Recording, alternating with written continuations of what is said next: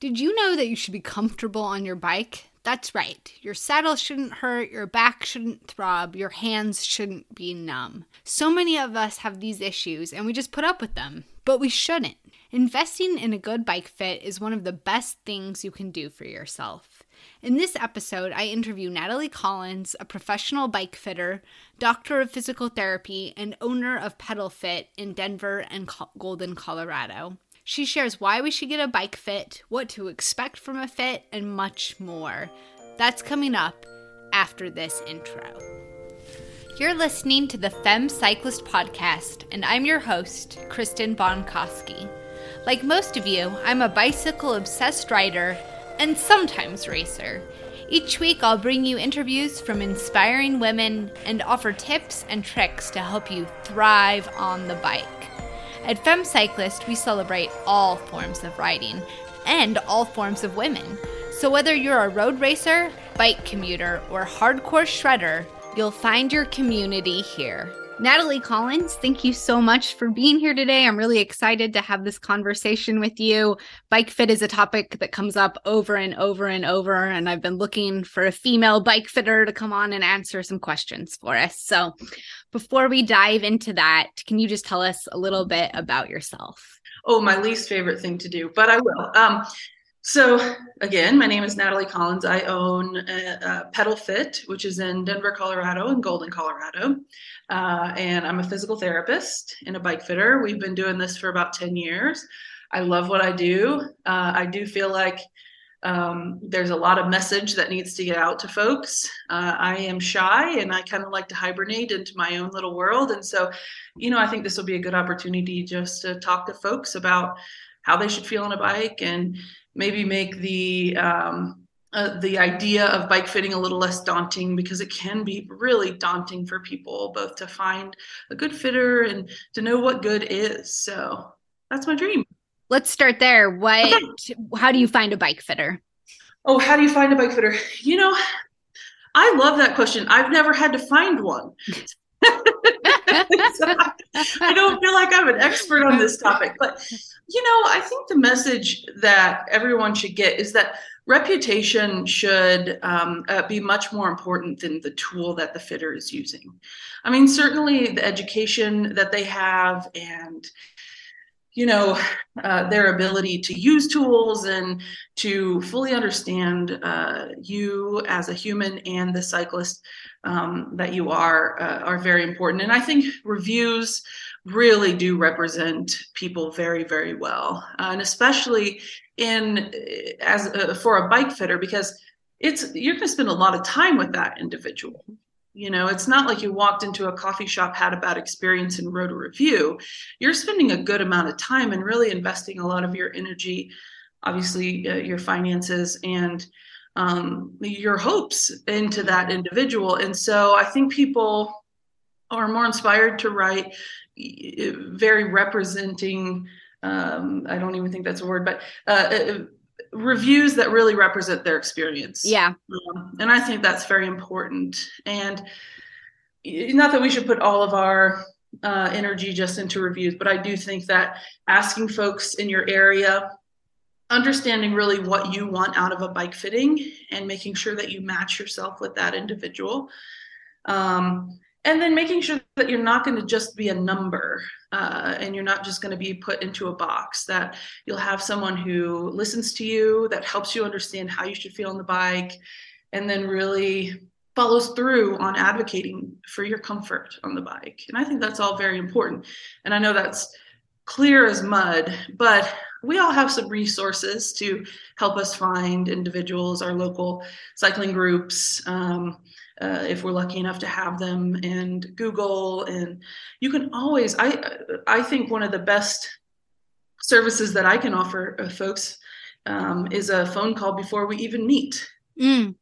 and feel out how that person uh, listens to you and responds to you. If they're just trying to speak instead of to listen you know that might be a red flag unless that's what you're listening you know looking for. Something that makes your business pedal fit a little different is that you're an independent bike fit studio how yeah. instead of being in a local bike shop is that something right. you recommend looking for or what are the dangers, I guess, of going to a local bike shop? Right. It's easy for me to say, yes, I think that you should look for an independent bike fitter. And yes, I do. But I am in a uh, bike saturated area. I mm-hmm. mean, you know, I, I could throw a stone and hit four bike shops right now. Uh, and, you know, not that I would ever want to throw a stone at a cyclist, but probably 15 cyclists on the road from where I'm at right now. So, you know, that's easy for me to say. If you're somewhere in a rural area, then uh, you might have a fitter that needs to work out of a bike shop because that's the resource that they have. You know? Right. And so I hate to just say an independent bike fitter, but yeah, I mean, unfortunately, the way of bike fitting is that you can get sort of caught up in spending a good bit of time, energy, and money on components right? And so yeah. that is a benefit uh, for bike shops financially to offer bike fitting mainly to sell components. Uh, and I don't want to say that every bike shop does, but uh, you know that is a concern. So right. if you have the opportunity to go to someone who's an independent bike fitter, who's a standalone, um, you know they have um, enough.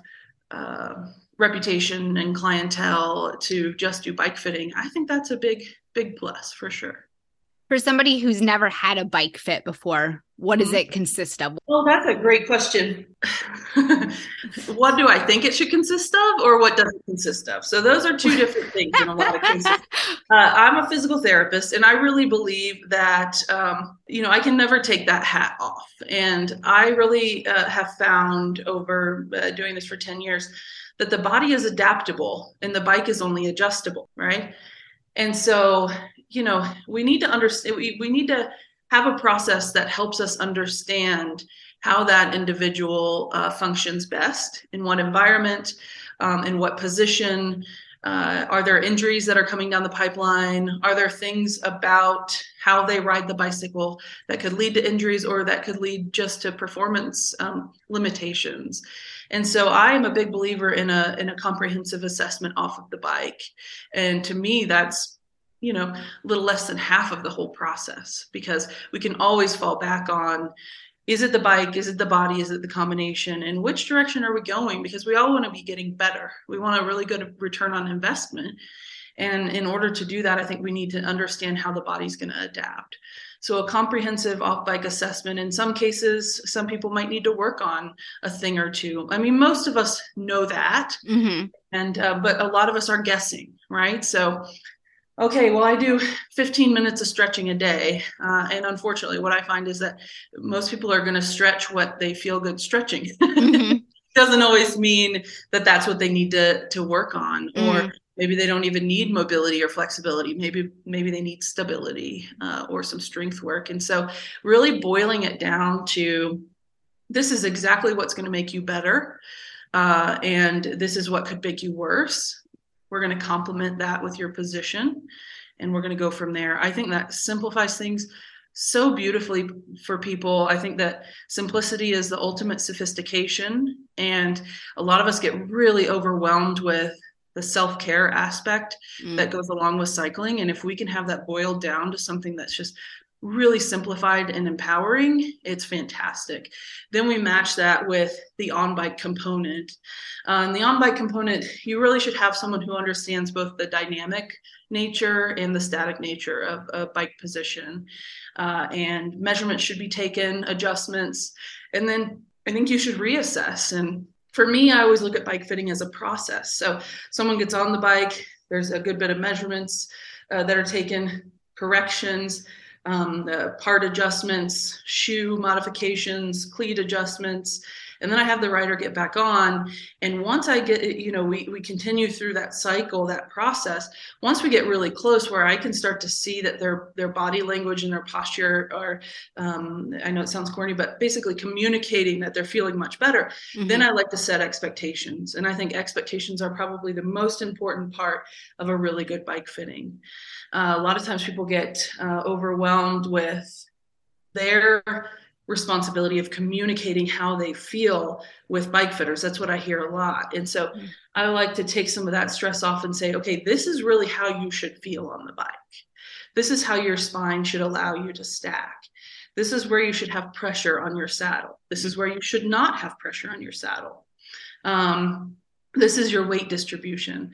And so I go through and ask those questions in a really um, uh, individualized approach based on your contact points so that you have those expectations not just while you're right there uh, in the bicycle fitting where there's all kinds of distractions and mm-hmm. things you're trying to remember mm-hmm. but also after you go ride and then I think one of my favorite things to do is encourage people to come back in for a follow up. And so that's included within what people uh, pay for their initial session with me. And because that just reiterates the the process that bike fitting really is. What are some of the most common issues that folks have when they come to you that they're hoping to address with a bike fit? Yeah. Um, oh, great question.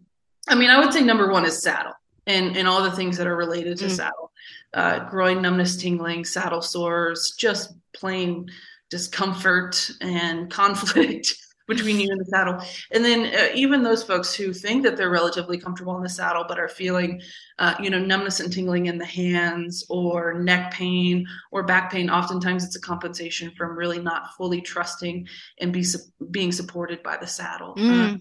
and so, uh, you know, if you're if you're really just asking me to pinpoint the number one problem, I would say you know saddle and things surrounding it. But uh, just listing off injuries i would say um, you know hip and back pain which sometimes are synonymous and sometimes are separate. Uh, neck pain numbness tingling hands feet and groin would be uh, the most common symptoms for saddles. And this was yeah. actually interesting because i went out yeah. to our community on instagram and asked you know i'm going to be interviewing a bike fitter. What questions do you have? And almost all of the responses had to do with saddles. Oh good. Okay. um so do you have a, is there a saddle or a couple saddles that you recommend more often than others? You know i didn't really I'm just saying this off the cuff here, but mm-hmm. you know, to say something like that, it would be like saying, This is the pair of pants that I think everyone should wear. I mean, it really is that specific. And um, just like uh, our bodies have different shapes, so do our perineums. And uh, we all have, uh, we know that. Mm-hmm. we know uh, uh, that. Um, our tissue has different shapes. Our, our pelvis um, uh, obliquities have different shapes. We have different tissue in different areas. Tissue meaning fat in some areas and and uh, no fat in other areas. Sometimes our thighs are thicker, or our abdomens are thicker, whatever it is. Or mm-hmm. maybe we have no padding. uh, so no, I can't tell you one saddle that works for everybody, but mm-hmm. I can tell you common um, uh, problems and solutions with saddles. I think that um, a lot of people that come in to see me uh, are on the right saddle, just uh, uh, the saddle is positioned in the wrong way. Mm-hmm. So that can be uh, something that's kind of a message I want a lot of people to hear because so often I have people that come in and they've purchased 10 saddles and they've tried all these saddles and they're like, I've tried them and they don't work. Well, that is unlike putting on a pair of pants because you put on a pair of pants, you know if they button, you know if they fall down when you're moving, you know they you know if they're too tight in one area or not in another. But uh, with a saddle, we have to position that saddle in a way that we can support uh, the ischial tuberosities or the sit bones. And once we do that, then that's going to take pressure off the perineum. Uh, if the saddle's just a little bit uh, too tilted up or tilted down, um, all of that goes by the wayside now we're having um, you know we're kind of sitting on a hill so to speak and everything's rolling forward and we're getting too much pressure in our perineum or uh, so on and so forth. The other common um, uh, problem that i see is that women um, fall into the slippery um, slope of uh, women specific saddles. Mm-hmm. Uh, and unfortunately uh, we're on a trend right now that women specific saddles are a little softer uh, and, and a little too wide, believe it or not. Uh, and so a wide saddle can be just as problematic as a saddle that's too narrow. Uh, and so uh, I think what's important is to set expectations really on what you should feel on a saddle. You should be able to maintain a really nice, healthy pelvis position, uh, meaning your pelvis shouldn't be tilted too far forward. Mm. Your pelvis shouldn't have to tilt too far backward. You should be able to hold that neutral position. Um, you should be able to unweight your hands So you shouldn't have to use your hands to push backwards. That's probably the number one take home message I want people to know about saddles and comfort. If you have to use your hands and your arms to push backwards, mm. uh, then then you are not uh, you're either not on the right saddle or the saddle's not in the right position. Okay. Uh, and then about 60 to 70% of your weight bearing should really be supported under the ischial tuberosities or the sit bones. And again, that should be without having to push back with your hands, without having to round your back. Uh, no more than about 20 to 30% of your weight bearing should be through your perineum, and specifically perineum being your soft tissue. the vascularization, our soft tissue, are very important tissue that nobody wants to sit on because it yeah. affects the C and um, our GI system and uh, blood flow and urination and all those types of things. We don't want to be sitting on that tissue. And then even uh, forward, uh, you know, the first third of the saddle, basically the nose, we should really only have about zero to 10% on the nose. And just to clarify, when I uh, give those representations of percentages, that um, represents almost every community of cyclists except for triathletes. Um, with triathletes, we're going to have a little bit more for, forward bias on the saddle, mm-hmm. uh, although that should still be represented in the bones. But in some cases, we start to get a little bit of pressure in the pubic bone, as long as it's not soft tissue that's just um, uh, behind the pubic bone, but actually resting on the bone. In some cases, that's okay. So you've talked a lot about your our sit bones. Yes. Um. Obviously, if you go in and get a professional bike fit, you get your sit bones measured. Is that something you uh-huh. can do at home very accurately? I think that measuring your sit bones is a piece of the puzzle. Let's just say this. First. Okay. Measuring your sit bones is a piece of the puzzle. Uh, if you were to send one uh, female cyclist out to six people who advertise that they measure sit bones, I guarantee you you'd have probably six different measurements. Mm. so keep that in mind. Okay. Um, and then uh, just to take that measurement and apply it to saddles is almost impossible because, uh, you know, uh, let's say you have a specialized power that is a 143 power. If you look, at, because that's a very common popular saddle, mm-hmm. even if it's made in mimic or mirror, which yep. are some of those new cool materials if you look at the back of that specialized power saddle, what you'll find is that the usable width of that saddle um, is quite wide, right? So if they advertise that as a 143, um, it doesn't slope down very much on the sides on what I would call, you know, the back third of that saddle. It stays relatively usable, right? And then it's uh, rather narrow through the middle section. And so you can actually use the wider part of the saddle right? Mm-hmm. If you look at a specialized power in a 155, right, which is, oh gosh, okay, I've got a wide sit bone, I need to go up in size. Actually, the usable width, this is the wildest thing, but the usable width of that saddle is about the same as the 143, if not less. And mm. some of that because you eh, eh, eh, you'll see that that saddle tends to flare out a lot on the wings.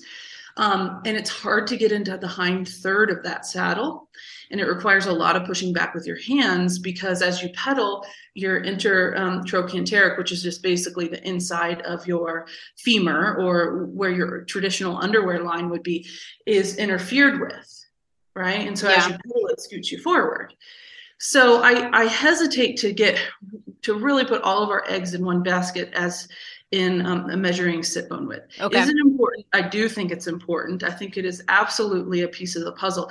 It doesn't represent shape. It doesn't represent position on the bike. Mm-hmm. And there's a lot of inaccuracies on how it's measured. So now that I gave that disclaimer, my stump speech here, um, I will say, yeah, you could measure your own sit bones. Um, you know there are a lot of different you can look up online uh, how to measure your own sit bones and there are all kinds of different techniques and um, it really depends on if you have tissue that's going to be in the way or not. You know you could sit on a piece of cardboard put three or four pieces of cardboard together and sit on those and try to make a good impression of your sit bones uh, you can sit on a piece of paper and then see where your the impact is of your sit bones but um, a lot of that has to do with your trunk angle right? So if I'm sitting straight up and I sit on a piece of cardboard or a piece of paper or something, that's going to measure the the back half of my sit bone, which is going to represent a much wider part of our sit bone. Because um, uh, I'm going to overgeneralize. This is not 100% accurate, but think about um, if you put your thumbs together and your and your pinky and your uh, pointer fingers together and sort of make a triangle, that's similar to the way that our uh, pelvis is shaped, right? And so if you think about it, if I'm sitting straight up, I'm going to be on the wider part of the pelvis, the triangle uh, aspect of that mm-hmm. pelvis. As I lean more forward, I'm going to be on the narrower part of that measurement. And so thinking about, okay, uh, sort of matching your trunk angle that you uh, uh have on your bike with um, the position your trunk is in when you measure those sit bones is very important. You know, if you're riding a mountain bike, typically you're going to be a lot more upright. If you're on a, um, you know, aggressive road bike um, that you're going to do some crit racing or something, you're going to be much more forward, right? So thinking about the position that your trunk is in when you measure those uh, sit bones, even if you go to a bike shop and have them measure, try to represent that trunk angle the best you can. And then the other thing I would say is actually sit on your fingers so um, you can just tuck your hands right underneath you, find your sit bone. Uh-huh. You can do one at a time, right? So find your sit bone, mark that position. Um, what you're going to find is that the sit bone is actually wider than we think. You know, mm-hmm. if we look at our knuckles, it's a little wider than than our um, knuckles, right? Uh, and so, um, what I like to do is make sure that I'm finding the the um, inner half of the width of those sit bones because okay. that's really what needs to be supported on the saddle. A lot of uh, that's why you get such different measurements, trunk angle changes, and then also um, where people are measuring the sit bone. So I would measure the inner half of the sit bone, and then really make sure the uh, trunk angle that you're using on the bike is what you're using to measure your sit bone. You had mentioned a little bit ago, you know, one of the problems is that we've become so obsessed with the idea of women's specific saddles when yeah you know, you should be looking at a full array of saddles depending on your body type. How does that apply, or like, what is your philosophy on women's specific bikes? Are women getting better fit from buying a women's specific bike, or is it just a marketing kind of ploy? Well, unfortunately, the direction the industry has gone is that it's become more of a marketing ploy. Uh, do I think that there is a ton of potential for a women's specific um, uh, uh, geometry of bike and um, uh, bias of part size, you know, componentry. Mm-hmm. Yes, I think there's a ton of potential there. But, uh, you know, I also really like the idea of um, things that are not women specific. Uh, I'd rather see, instead of seeing uh, three women specific frames of one bike and three men specific frames um, of, of the same bike, I'd rather see six different sizes of those yeah. bikes. Uh, because you know it's not just women that need specific geometry. Men do too. Mm-hmm. and uh, i think it would really support the industry a lot better. Uh, and unfortunately i mean we've all heard the shrink and pink um, a statement about the direction that a lot of women specific companies have gone. I don't want to say generally that women specific bikes are terrible. That is not, there are certainly a few companies out there who do make some good um, modifications to geometry for women, but I'd just much rather see six different sizes or seven or eight different sizes of the same frame uh, to represent people of you know, uh, not just different sizes, but different um, postures and um, abilities and things like that. What about the components? Because you've mentioned six different yeah. sizes of frames. A lot of times right. we'll see like the extra large frame and the extra small frame being specced with the same components. Exactly. What what do you see being swapped out a lot for smaller women? Well, that is a wonderful question. Um, you know, the same rings true about componentry as well. We just need more sizes. Yeah um, what one you know covid worked out very well for the cycling industry in that uh, it brought a lot of people a uh, new newcomers to our sport which is wonderful. But one thing that it hurt us in is that they just they had more reason to just make average size components mm. because we were so behind um, on our production of componentry they said okay well now we're just going to make a ton of these three sizes instead of making the whole range of sizes and that has really hurt um, smaller women uh, and smaller men as well of course but we're talking about women here but mm-hmm. um, the two main components that I think need to improve with regard to um, our offerings on sizes are handlebar width and shape. Uh, I'll say three handlebar width and shape, uh, hood size and shape. Mm. Um, uh, if we're talking about um, uh, road bikes or gravel bikes, mm-hmm. Uh, and crank arm lengths. Mm-hmm. And there are companies, for example, I want, I definitely want to make a shout out to um, one company in particular, Rotor Cycles. Um, Rotor makes componentry that are outside of the typical size range, and that has helped so many people, mm. um, especially uh, gravel and uh, road cyclists. Uh, and uh, triathletes as well. Um, we're really behind on our mountain bike sizing, um, even though most of the industry, you know, if you buy uh, a company that a lot of people are familiar with would be Yeti, right, mm-hmm. which is right here in in my hometown uh, even on an extra large frame, they're putting a 170 millimeter crank on there, mm-hmm. right? And if you know much about crank length, you know that's traditionally much shorter than what they would put on there. Well, if you're putting a 170 millimeter crank on a bike that's intended to fit someone who's 6'5, why are we putting a 165 millimeter or even a 170 millimeter crank arm on a bike that's intended to fit someone who's 4'6? Mm-hmm. You know, yeah, that just doesn't make sense. Yeah um, and so, uh, you know, we, uh, the bike industry is going to, they're always going to use financial um, reasons for incentives and motivations. And so, but if you're not making the componentry, how do you know that it will not or it will sell? So um, yeah, that uh, crank arms are the hardest thing, uh, hardest component that I would say um, to source. Although Rotor is a wonderful company, and I just really appreciate that they make those smaller sizes. Mm. There are other companies as well that are doing that, but Rotor seems to make it the most straightforward for for us.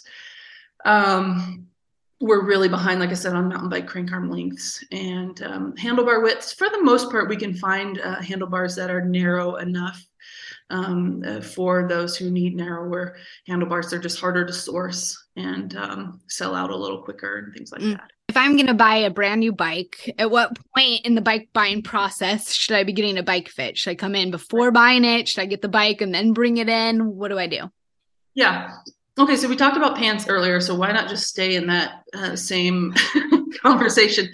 You know, it's not as simple as just buying clothes and then going to the tailor and having them tailor those clothes. Yeah because um, material is always adjustable. It's always uh, we can add more, or take some away. Whereas the frame of the bike has its limitations, and having a frame with a geometry that's not just going to fit us, but is also fun to ride is really important.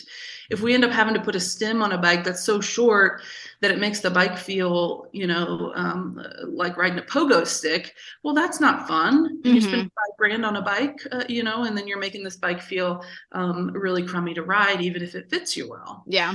So I'm very much an advocate for fit first. Um, in fact, what I like to do, um, and I challenge other um, uh, fitters to do the same. Um, I I basically give uh, folks an hour to an hour and a half of a session, and I discount that session significantly if they go ahead and buy a bike fit from me um, for the future. And then I like to be their advocate and not only tell them which bikes could work for them, but why. Mm. You know, um, and that's important because not everybody wants to buy a new bike. Some people mm-hmm. want to buy a used bike. And so explaining geometry, explaining how um, th- that individual needs a certain geometry, what will happen if they get a geometry that's different, right? And they can make their own decisions. I'm not yeah. them. So this is what happens if you get a geometry that's very different. If the stack and reach are different, this is uh, what happens if you get the geometry we're looking for. Um, and uh, I think that is very empowering for people because otherwise, uh, what we uh, know is availability, color, cost, right? Yeah. Yep. in, in, marketing and advertising. And we know that um, I think we're we're becoming a wiser generation that marketing and advertising are very misleading. Mm-hmm. Uh, and so I think getting a fit first uh, is very, very important. Uh, and it just makes the whole process so much more fun and empowering and um, and so on. Would you, I mean, obviously this isn't going to be for everybody, but would you recommend if you have the opportunity to buy, build up a bike from scratch, like would that get you a better fit than just going? Um, it's very individualized. Okay. Right. Yeah. And it's a matter of calculating the costs. Yeah. Uh, if you are someone who just does not fit on traditional bikes, uh, or you're just always having to switch out this part or that part, then yes, thinking about it ahead of time is very helpful, both financially, um, saving you some energy, and then also thinking about which bikes are compatible with different parts. Mm-hmm. Uh, and where you can source those parts and uh, thinking ahead on being able to get those parts. If you're someone who just does, uh, you know, that just fits bikes right off the shelf, then it's probably not for you unless you have specific desires about the parts that you're using, you know, uh, fancier wheels or whatever it is. Um, and so it is very individualized. And I think that's where doing a fit first approach is very helpful because, uh, you know, I wouldn't want to buy a bike and then have to replace absolutely everything or build a bike from scratch when I really didn't need to. And yeah. so I think talking through with someone who fully understands you, not just your position on the bike, but how your body's going to adjust, matches that with your goals and your expectations and your riding styles, um, and, and sort of meets you where you're at with regard to um, okay some of us go through times when we're not on the bike as much or maybe our body has a tendency to change shape or size and that's okay. That's what mm-hmm. our bodies are supposed to do. Uh, and so understanding really what the uh, long-term goal is in addition to the short-term presentation is very important. How much should someone expect to pay for a bike fit? First for the service but then also like how much does a person generally end up having to spend on componentry to get the right bike fit? Well, that's a great question. Uh, you know, I hate to use analogies every single time, but I think it's important because I'm not talking to people in Denver, Colorado, and Golden, Colorado. You know, mm-hmm. it's very I know that market very well. Yeah, I can tell you, um, but rather people all over the country and hopefully all over the world. Uh, and so it's a lot like trying to buy a house. you know, I mean, you're going to get what you pay for. Sure. You need to understand, okay, well, if I buy a house where the foundation's falling in, I'm going to have to replace the foundation. What's the cost in my region to replace that foundation? Mm-hmm. It's similar with, uh, uh, you know, buying a bike and also having a fit. Sure. But I think that you do get what you pay for, both in componentry and in um, the the person that you're hiring to help you uh, have a good relationship with your bike and with cycling and pick mm-hmm. up like. And so it's just hard for me to say that because it's so region specific. Understood. Yeah. Um, what else have I not asked that you Ooh. think I should have asked they would like women yeah. to know about bike fit? Oh man. Um, I mean, there's so much to know. I think that the biggest thing is that um, don't be intimidated by the process. Uh, hopefully, the individual that you pick to work with uh, chooses curiosity over judgment, and I hope that you feel that way. Mm. I also hope that their ego is um, much smaller than their ears, right? So they want to listen and they don't want to make you feel um, uh, bad for asking questions. Uh, make sure that you advocate for yourself. There is a there is a um, once you've had a good fit, uh, and I say the word fit, but once you've had a really good relationship with your bike, you felt really comfortable on it, it's opened up a lot of doors for you and you enjoy cycling even more because there's no conflict between you and your bike, then you have those expectations and you want that to be reproduced. But those folks who haven't experienced that, it can be really scary and really daunting. And so make sure you advocate for yourself and ask questions. And if you're not hearing the right answers, then ask someone else uh, that really should know, not just um, Uncle Jim or um, you know your friend uh, uh, Tina, who rides in your group, who's never had a problem with her bike. But um, you know, look online and read. The, you listen to these kinds of podcasts. Obviously, you are, especially if you got to the end of this. But uh, read articles and and understand that uh, you can feel good on your bike, mm. and that should be your expectation. Yeah, that's so good. Yeah and ask, ask other questions too and especially if you're working with a female uh, or someone i shouldn't even say a female but uh, someone who understands us um, you know silly questions are not silly questions when it comes to a bike fit. Some of the questions i'm asked are uh, should i wear a tampon when i'm riding? You know uh, is bladder leakage normal while i'm riding uh, how do I, you know, men adjust their genital tissue? Do we adjust our genital tissue? And if so, how do we do that? And what's the proper way to sit on a bike? What's the proper way to sit on a saddle? What should a saddle feel like? Which bib shorts should I be wearing? Um, and how should they fit? And how do I know if they fit? And how do I know if they don't fit? And, uh, you know, um, I have a saddle sore. Do you understand how to take care of that? And if so, let me know. And uh, that individual should be able to provide you some resources or some information. And if, if they think it's beyond their scope of practice, then they should be sending you to a dermatologist or someone who can really take care of you. Uh, and is it normal um, uh, to have interference with intimacy? You know after riding? No. Mm-hmm. right. But um, you know those are the the kind of questions that you should be able to ask i think is very very important. And we should get that in our local community but we should also get that um, from people who are helping us position ourselves on our bike. I love that. I think you know i mentioned to you before we started recording this podcast today that in my local town I can't, there are no female bike fitters. They're right. all men. And I would feel so much more comfortable asking those questions you just mentioned as examples to a woman. Right. Um, and it doesn't seem like there are as many females in this um in bike fitting as there are men. Is it do you think that's a fair assessment? Um, I mean, I'm biased because I know, uh, uh, you know, I'm in female fitter groups, uh, and I could name a few. Um, and feel free to email me um, and ask me if there's one in your area. I can try to put you in touch. Uh, okay. We are behind I don't like to overgeneralize, but I'll speak for myself. I am not one to really put myself out there. I stay very busy. Mm-hmm. Uh, I love what I do. I like taking care of my clients, but uh, doing things like this podcast it really intimidate me, and mm-hmm. I just like to stay in my lane and not cause conflict. Um, mm-hmm. But I do see the value that it can provide to other uh, females and other uh, cyclists in general, and I wonder if some other females are like that as well. Yeah. And so, uh, and especially in a very intimidating um, and cutthroat industry like bike fitting. I mean, there's a lot of ego. I'm not putting anybody else down specifically, but when I first got into this, I mean, I, I, encountered a lot of conflict uh, from other uh, fitters in the area and um, and so i just sort of stay in my lane and do my own thing and just try to help the people that i help so I wonder if there's a lot that um, a lot of that that occurs really all over mm-hmm. the country, and maybe that's why you don't see a lot of representation of female bike fitters. But we are out there. Okay. Um, we are definitely out there, just like physical therapists um, uh, who are good bike fitters. Not every physical therapist is a good bike fitter, right? Yeah. Uh, not every good bike fitter is a good physical therapist yes. either. So, um, uh, but we are out there, and uh, like I said, feel free if you want to use me as a resource. It might take me a few days to respond um, uh, but you can always do that. Amazing. Thank you for coming on and representing the female Thank you. Thank there. you. Um, I've got three final questions. Before I ask those, where can people connect with you? How can they find more out about Pedal. Fit if they're in the Denver area?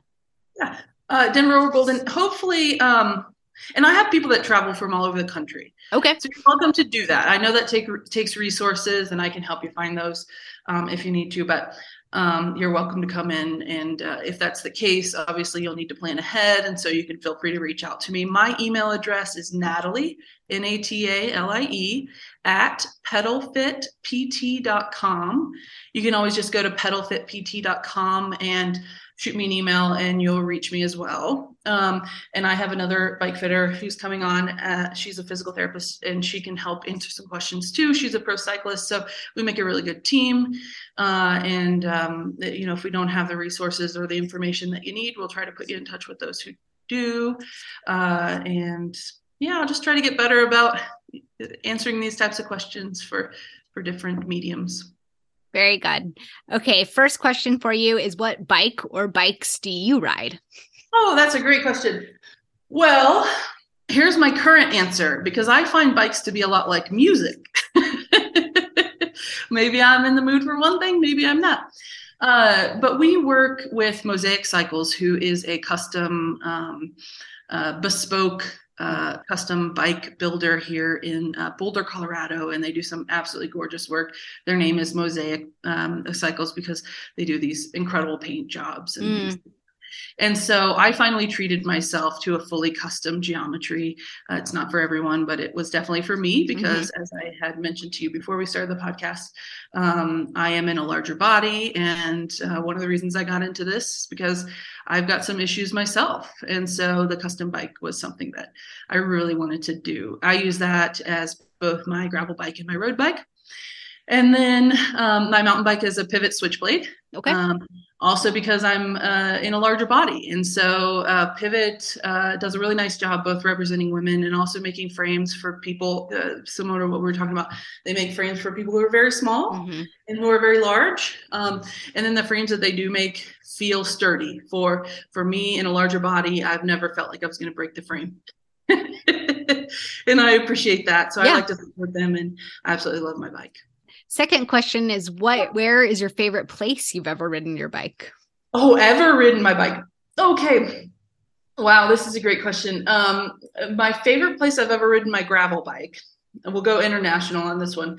Uh, last year we went to Slovenia, mm-hmm. and I learned so much about the culture there in Slovenia, and uh, you know, sort of dismissed a lot of the thoughts I had about Eastern Europe, and uh, it was incredible. We stayed on these. Uh, they're called tourist farms, which, you know, if you live in Indiana or in your case, I think you said Idaho, mm-hmm. um, the word tourist is not something that's very pleasant.